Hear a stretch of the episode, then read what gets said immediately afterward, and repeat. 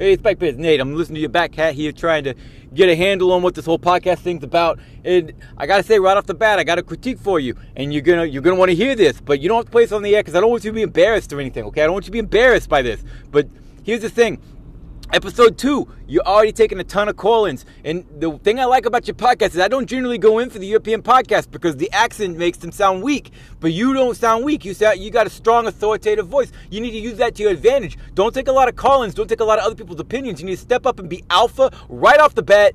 You know, tell people how it is. Hey, I'm Spike Pit, and this is how you play the game and people are going to listen to you. They're going to flock to you because they're going to hear that strong authoritative voice, and people are attracted to that mentally. So that's my opinion. Take it or leave it, but you should take it because I'm right. I'm right. So, good luck with the podcast. I hope everything works out for you. I'm looking forward to episode three.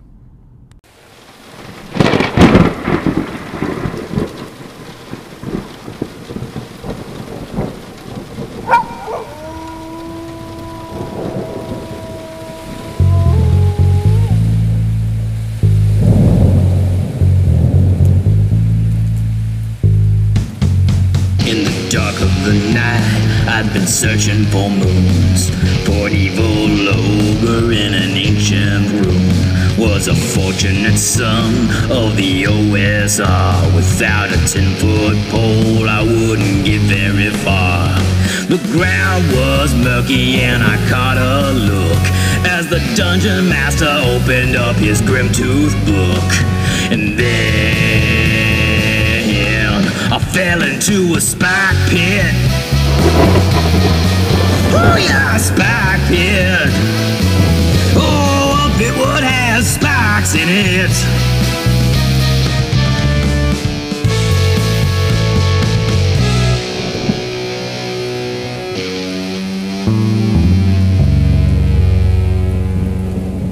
I'm Colin Green, and you are listening to Spike Pit.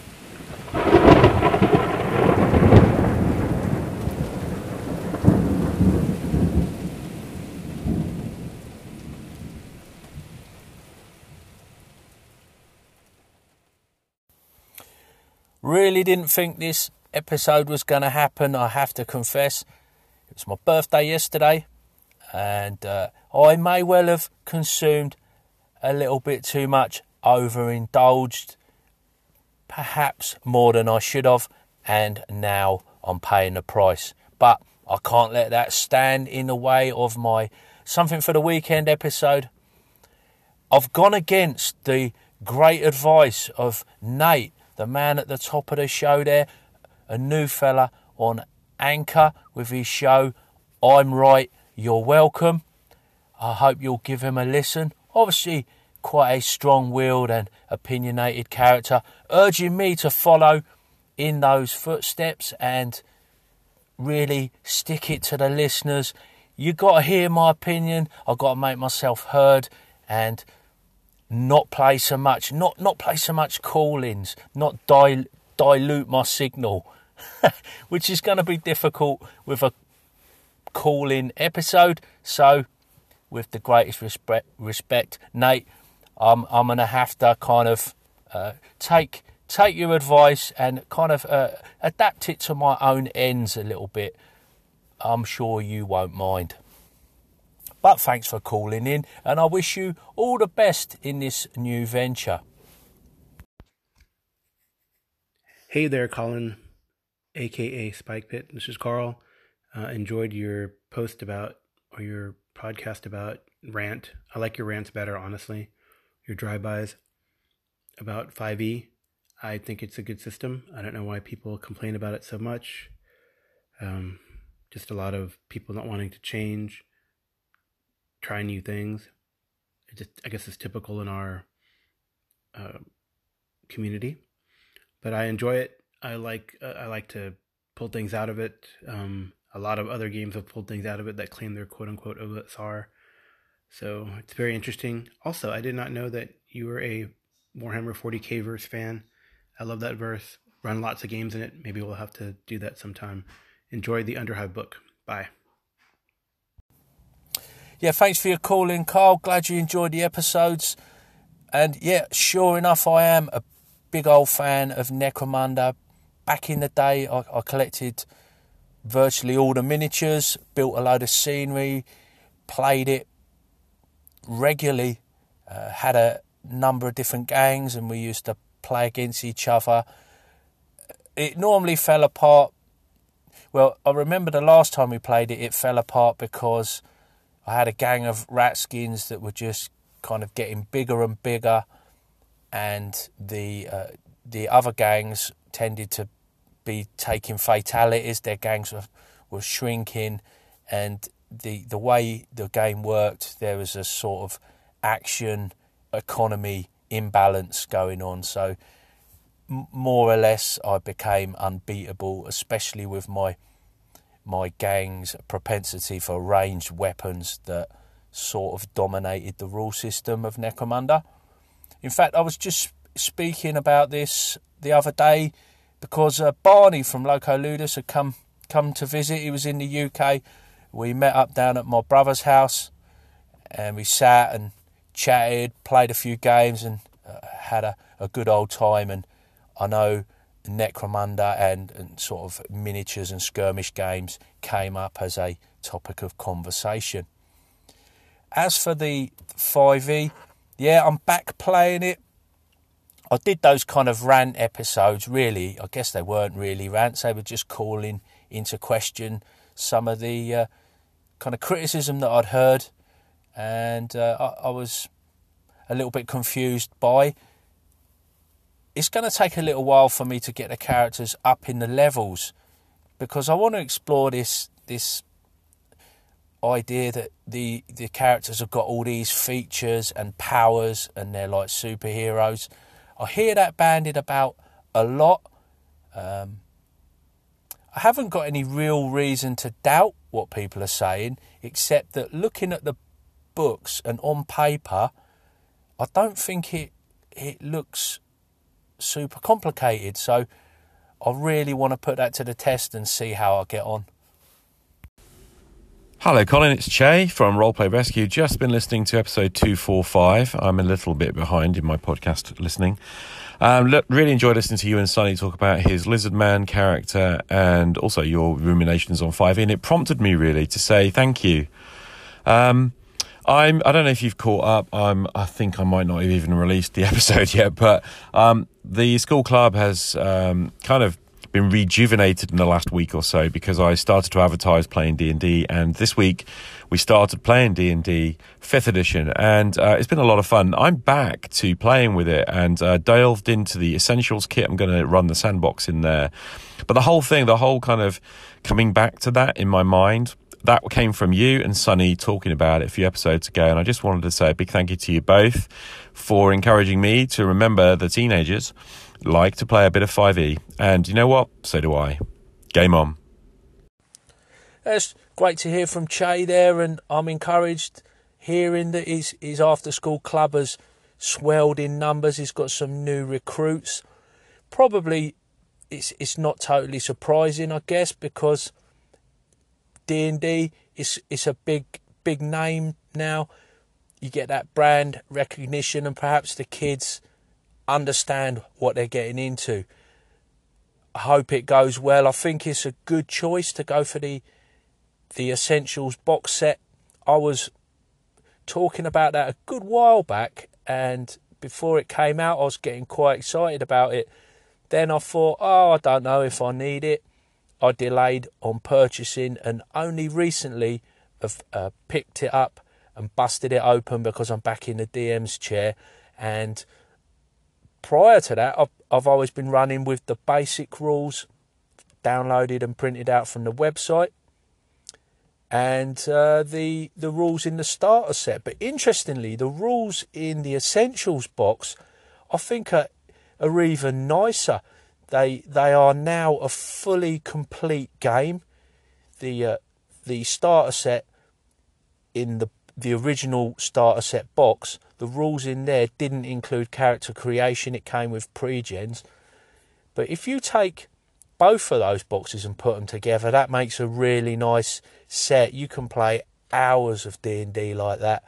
My um, my previous campaign that I ran in Phandalin, that is with the addition of the essentials box, that is a, a really quite extensive little setting with loads of material.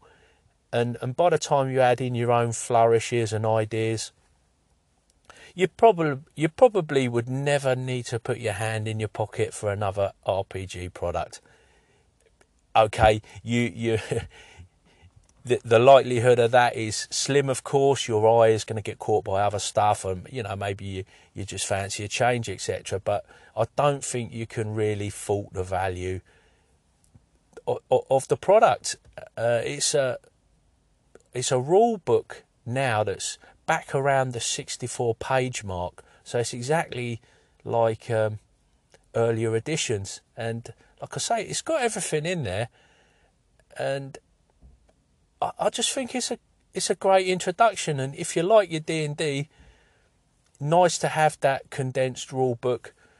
It, interestingly, I know uh, my fellow co-host on the Purple Worm, Pete, and also John Lodge. They they've both gone to Lulu and got stuff printed out, and they've they've made up some nice books as well. So there's lots of ways of getting in there and not having to fork out loads of cash. So I hope that game works out well for you, Che, and be sure to keep us posted, of course, on your podcast Roleplay Rescue. Hey, Josh Beckelheimer here. So I gotta say, Andy Goodman is definitely right about those 5e monsters. For the longest time, I kept looking at 5e and trying to decide how can I reduce the bloat to make this run easier for me. And you just can't. I mean, everything is important in those monster stats. Even the way you create new monsters is very important, and you very important to follow those rules in the Dungeon Master Guide. There is key information there. Things like if your monster has leap, you have to act as if it has like plus two AC in the whole doing the math of trying to figure out what the CR is of that monster. There's a lot that goes into creating monsters, and all that stuff in those sheets is very, very important. But I think you are doing the right thing with um, using D&D Beyond with your oh gosh, Tomb of Annihilation adventure. Um, I have the three core books, the Essentials Kit, and Descent into Avernus on D&D Beyond, and reading through that module it is awesome the way they have that freaking program set up to where I can, you know, I can be in the dungeon map. You enter a room, I can click on that monster, and it brings that monster right up so I can see everything I need for that encounter, and then I can push the back button, and I'm right back where I was in the in the dungeon page. It's great, and it would probably make a whole lot easier for me to play that game if I had enough people to play 5e with and have patience with me because it would still be a struggle for me. But another issue I had with reading through Descent into Avernus was my God, that first encounter that they would, you know, the players would be in is extremely deadly. And then the very first kind of dungeon that they go in is huge. And I'm thinking, how are they going to run through this without dying? Like, I know people always say, like, oh, you can't die in 5e. Uh, yeah, you can after reading this. Um, so what I did was like, you know what? Let me see if I can find actual plays of people running this game so I can, you know, see how they do it.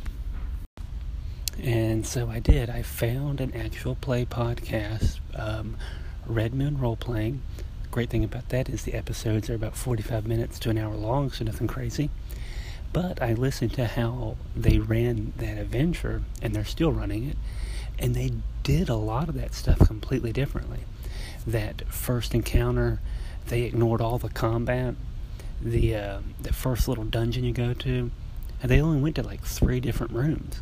They didn't even explore the whole thing, and I think that's really helpful too. Is finding how other people are running it so you can get a better idea of like oh okay this game can run much smoother this way instead of you have this big old dungeon map and you expect your players to run through it when really it wasn't needed apparently because whenever i read through it again a lot of the story elements are just in a couple of rooms and you can ignore all the rest.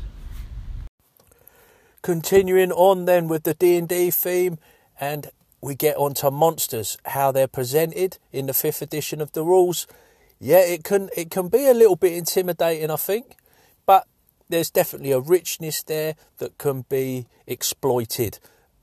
Josh mentions using D&D Beyond and I, I've got to say my initial uh, kind of um, dealings with with D&D Beyond have, have been a little bit rocky, a little bit shaky, but the the cross referencing of the rules and being able to just pull up monsters quickly and easily has has been the high point so far for me. And navigating the scenario the adventure uh, maybe not so much.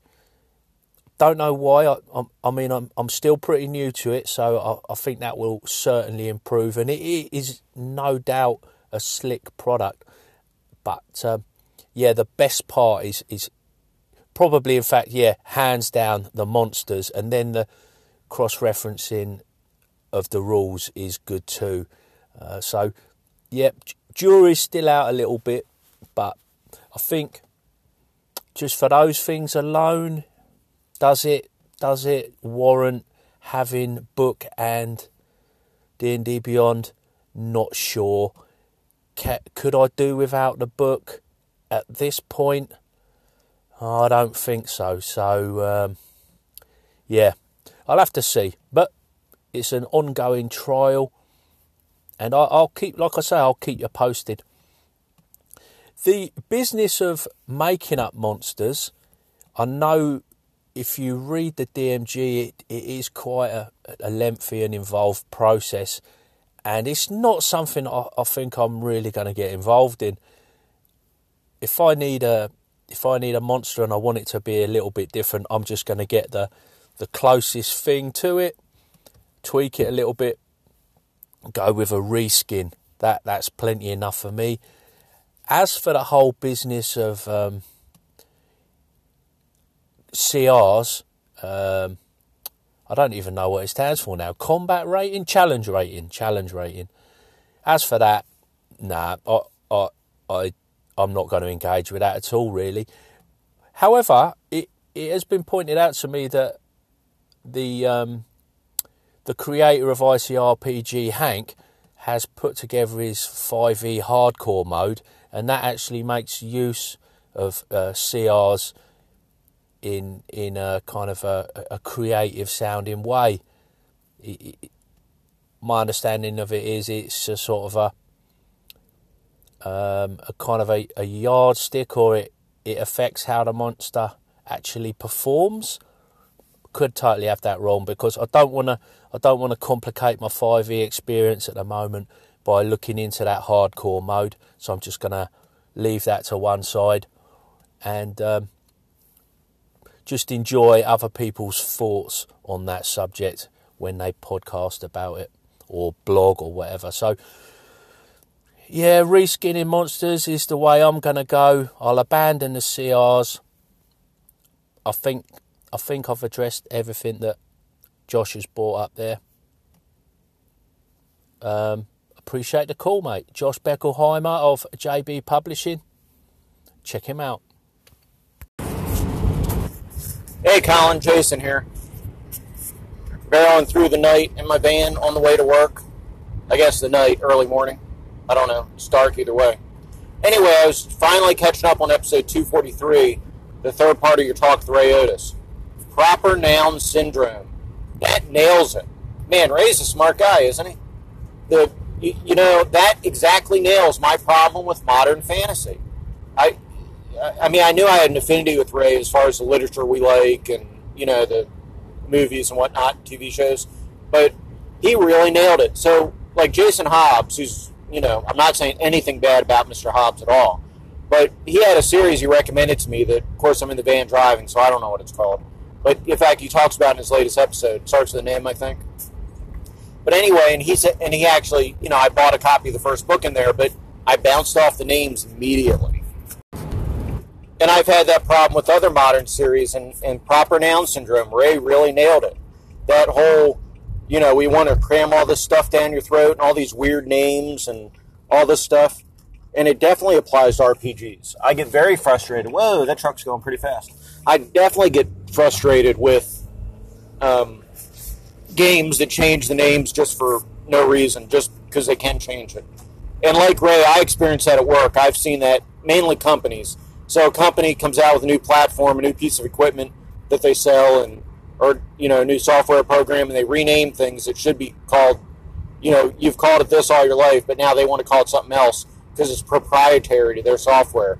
It's a bunch of horse crap, and it's pain in the butt. So anyway, it, well, it's like it's like Magic, right? So in Magic, you tap your card. So all these other card games had to come up with other names because Magic had copyrighted tapping or whatever.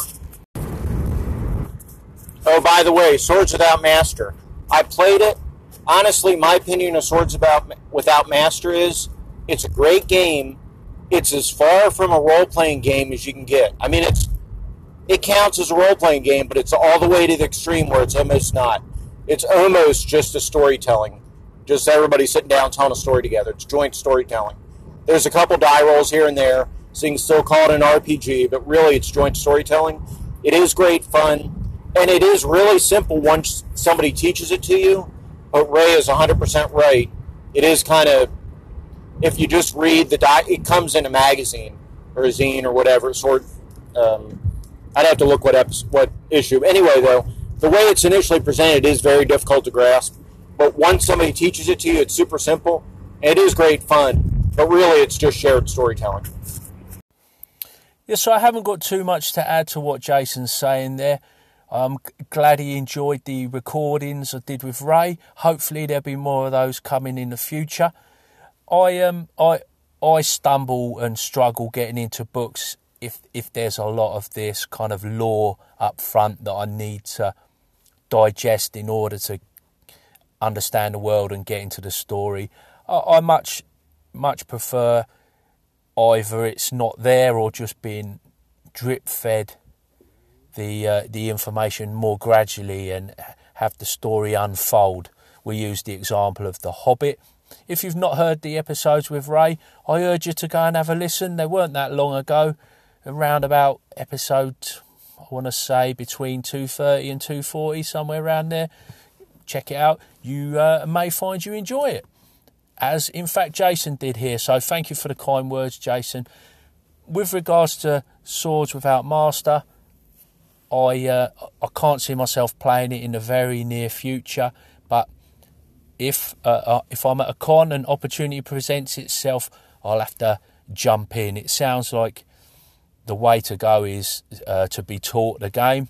Uh, you're not the first person to mention it, and I don't suppose you'll be the last. So at the end of the show, I'm going to leave you with Roy Lorenko to ponder his thoughts on compliments. But before we hear from Roy, I just want to thank everybody who's called in for this episode and the folks who also kindly called and left me uh, some birthday messages. I haven't included them this time. I felt it was a little bit self indulgent. There was Aaron, Liren, uh, Jason wishing me happy birthday. Uh, I've had people on social media reach out and wish me all the best. It's uh, very nice and most appreciated. I, I really do appreciate everybody taking time, making effort to en- engage with my podcast and myself. And I just want to say thanks, guys. Yeah, I'm a year older. Uh, am I a year wiser? Who knows? My my other thanks want to go to the people backing me on Patreon, the pit crew. Their ongoing support keeps me going and growing. And last but not least, I want to thank you, the listener, for taking a bit of time out of your day to listen to Old Spike Pit. I'll leave you in the very capable and thoughtful hands of Roy Lorenko. Take it away, Roy. Hey, Colin, I know it's sometimes hard to accept compliments, but I do appreciate you airing my recent message. And I think that's uh, true for many of the anchorites. It's hard for them to accept compliments.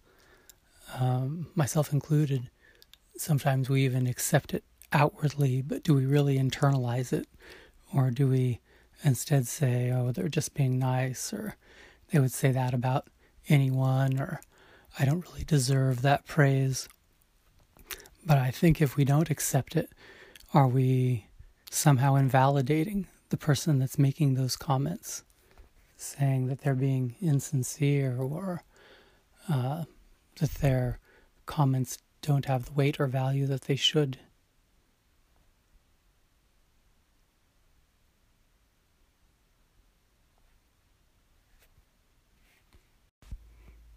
And why is it so hard for us to accept compliments?